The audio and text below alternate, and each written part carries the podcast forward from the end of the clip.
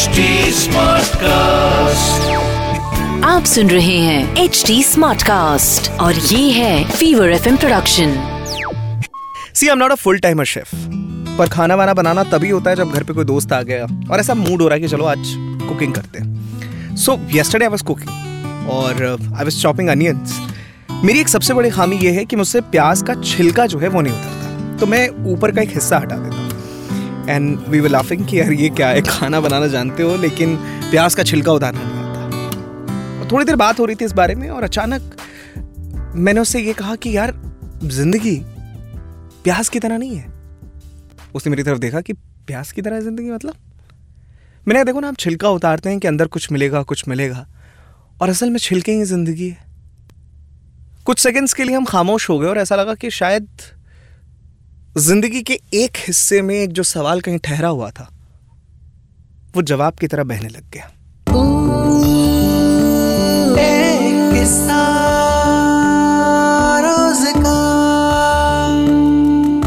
Hello everyone कैसे हैं आप लोग? मेरा नाम निशांत है और एक किस्सा रोज का सीज़न टू आप सुन रहे हैं मेरे साथ। आज जो सवाल है वो अंकित का है तकरीबन 16 साल की उम्र है इनकी। जिस स्कूल में ये पढ़ते हैं वहाँ ये चाहे अनचाहे पेयर प्रेशर का शिकार हो चुके हैं। पेयर प्रेशर इसे ऐसे समझिए आप कि इनके आसपास जो बाकी स्टूडेंट्स हैं, वो एक्स्ट्रा करिकुलर एक्टिविटीज़ में बहुत अच्छे हैं। कोई गाना गाता है, कोई आर्ट एंड क्राफ्ट में बहुत अच्छा है, कोई रैपर है, कोई इंस्टाग्राम पे कॉमिक वीडियोस बनाता है, वगैरह वगैरह। उस बीच अंकित को लगता है कि शायद ऊपर वाले ने मुझे कुछ भी ऐसा नहीं दिया, जो अलग हो दुनिया में। ऐसा लगता है जैसे ऊपर वाले ने मेरे साथ थोड़ी ज्यादती कर दी है, कुछ बख्शा नहीं है। I am not a god child Ankit to be very honest मैं आपको बताऊँ ये सिर्फ़ आपकी परेशानी नहीं है। मेरे पास ऐसे हज़ारों मैसेजेस आते हैं जिनमें वो बच्चे हैं जो टीनेजर्स हैं बेसिकली वो यही कहते हैं कि यार मेरे आसपास जो बच्चे हैं वो ज़्यादा परफॉर्म करते हैं। आ, उनका स्कूल में नाम है सब उन्हें पहचानते हैं दे स्टार्स हमारी कोई पहचान नहीं है अलग से। हम बड़े ऑर्डिनरी लोग हो जाते हैं। ऐसा क्यों है हमारे साथ? इसी पे आज एक कहानी सुना रहा हूँ मैं आपको। तो एक राजा थे उन्होंने अपने बागीचे को बड़ा खूबसूरत बनाने का सोचा था। उन्होंने माली से कहा कि हर तरह की चीज़ें इस बाग में लगाओ। एक बाग ऐसा होना चाहिए कि जब मैं सवेरे सवेरे यहाँ पर आऊँ टहलने के लिए, शाम में आऊँ तो ये बाग पूरा खिला खिला नज़र आना चाहिए मुझे। अब राजा ने कह दिया, माली ने इसी तरीके से बाग सजा दिया। बाग में हर तरह के पेड़ थे, फूल थे, पंछी आते थे शाम में, बड़ा खूबसूरत बाग था हरियाली से भरा। एक शाम राजा ऐसे ही टहलने के लिए निकले, अपने बाग को देखने के लिए निकले। उन्हें नज़र आया एक ओक ट्री जो बड़ा उदास, मुरझाया, मायूस सा था। राजा थोड़ा और आगे बढ़े। अब उन्हें नज़र आया एक देवदार का पेड़। ये भी ऐसे ही मुरझाया हुआ, जैसे कुछ खुश नहीं है ये पेड़। ऐसा लग रहा है जैसे हरियाली है, लेकिन वो सिर्फ़ दिख रही है। अंदर से मन जो है बड़ा सूखा हुआ है। कुछ दूर और आगे बढ़ने पर उन्हें अंगूर नज़र आए, और वो पेड़ भी उदास था। राजा बहुत परेशान हुए और उन्होंने माली से बुलाकर पूछा कि ये पेड़ उदास क्यों लग रहे हैं सारे? तो माली ने कहा कि पता नहीं, मैं तो रोज पानी डालता हूँ, खाद डालता हूँ और ये तो बड़े कमाल के पेड़ हैं। ये उदास हो जाएँगे तो बाग में बाकी पेड़ों का क्या होगा? तो राजा आए और उन्होंने पूछा सबसे पहले ओक ट्री से कि क्या परेशानी है तुम्हें? उदास क्यों? उसने कहा, देखिए महाराज, ऐसा है ना कि ये जो देवदार का पेड़ है मेरे बगल में लगा है, इसकी ऊंचाई मुझसे ज़्यादा और ये बात ना मुझे बिल्कुल पसंद नहीं आती।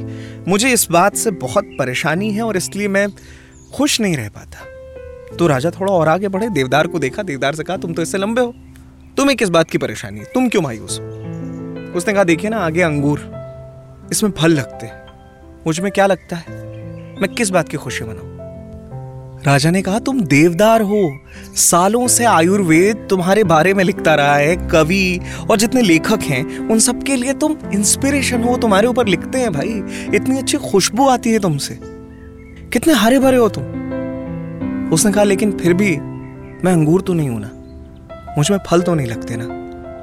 राजा इस बात से मायूस होकर थोड़ा और आगे बढ़े। अंगूर के पेड़ से पूछा, भाई, तुम क्यों उदास हो? मतलब बाकी लोग तुम्हारे साथ अपना कंपैरिजन कर रहे हैं। तुम्हें तो खुश होना चाहिए, तुम्हें तो फल लगते हैं। अंगूर ने कहा कि देखिए राजा, ये सब सिर्फ़ कहने की बातें हैं। मैं आपको साफ़ साफ़ बता दूँ, इस बाग में सबसे ज़्यादा इज़्ज़त अगर किसी की है तो वो गुलाब की है। मैं गुलाब जैसा खिल नहीं सकती, इसलिए मुझे खुशी नहीं है किसी बात की। और अब प्लीज़ मुझसे बात मत कीजिए। राजा को बड़ा बुरा लगा यार कि कोई खुश नहीं है। राजा मायूस होकर अपने बाग से निकलने लग गए। तभी रास्ते में उन्हें अशोक का एक पेड़ दिखाई दिया। वो बहुत खुश था। राजा ने कहा, तुम क्यों खुश हो भाई? देवदार नाराज़ है, ओक नाराज़ है, अंगूर नाराज़ है, तुम किस बात से खुश हो? उसने कहा, महाराज, देखिए, ऐसा है कि आपने मुझे अपने बाग में जगह दी है। कुछ सोच कर दी होगी ना। मुझे किसी और के साथ खुद को कंपेयर करने का बिल्कुल मन नहीं होता। मुझे ऐसा लगता है कि जितनी मेरी ताकत है, जितनी मेरी क्षमता है, मैं उसमें सबसे बेहतर हो जाऊँ। और शायद यही बात है कि मुझे अंदर से बड़ी खुशी महसूस होती है। ये लोग इतने बड़े पेड़ हैं, इतना नाम है इनका दुनिया में, खुश क्यों नहीं है? क्योंकि ये लोग एक दूसरे से कंपेयर करते हैं। और मेरा कंपटीशन मेरे खुद के साथ है। मैं हर रोज खुद को बेहतर बनाने की कोशिश करता हूँ। ना मेरा नाम अंगूर है, ना मेरा नाम देवदार है, ना मेरा नाम ओक है, मेरा नाम अशोक है। और यही मेरी पहचान है। मुझसे मेरी ये पहचान कोई नहीं छीन सकता। अंकित, सोचो ना। अमिताभ बच्चन साहब को सदी का महानायक कहा जाता है। तो क्या इससे इरफान साहब की इज़्ज़त कम हो गई थी? मनोज वाजपेयी कम पड़ गए, या नवाजुद्दीन सिद्दीकी को किसी ने प्यार नहीं दिया। हर किसी की ज़िंदगी में अपनी जगह है। क्रिकेट देख लो यार। सचिन तेंदुलकर को क्रिकेट का भगवान कहा जाता है। इससे बड़ी उपाधि आप किसी और को क्या देंगे? पर उसके बावजूद, धोनी की क्या इज़्ज़त है लोगों के दिल में? इस दुनिया की यही सबसे बड़ी खासियत है, हर इंसान खास है, स्पेशल है। तुम भी हो। इसमें कहीं कोई शक नहीं है मुझे। शायद आज तुम अपने अंदर का वो हुनर नहीं ढूंढ पा रहे, जो तुम्हारे अंदर है, जो तुम्हें ऊपर वाले ने बख्शा है, और वो तुमसे बेहतर दुनिया में कोई और इंसान कर ही नहीं सकता।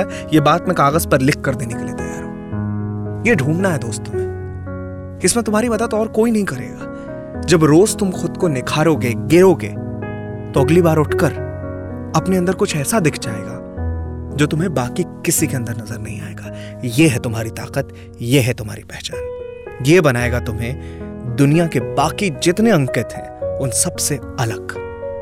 बिल्कुल नायाब। बस उम्मीद नहीं छोड़नी है, लगे रहना है। बस खुद को रोकना नहीं है, लगे रहना है। ये जितने सवाल हैं, जितनी नाकामयाबियाँ तुम्हें नज़र आती है, जिन लोगों की उंगलियाँ तुम्हारी तरफ़ उठती हैं, ये तमाम चीज़ें वो छेनी और हथौड़ी है जो बार बार तुम पर चल रही है, तुम्हें तराशने के लिए।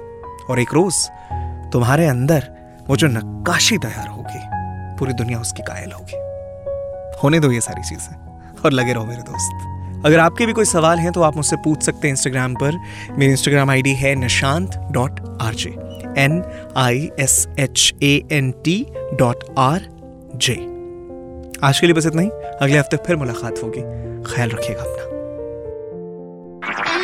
आप सुन रहे हैं एच डी स्मार्ट कास्ट और ये था fever FM production H smart Smartcast.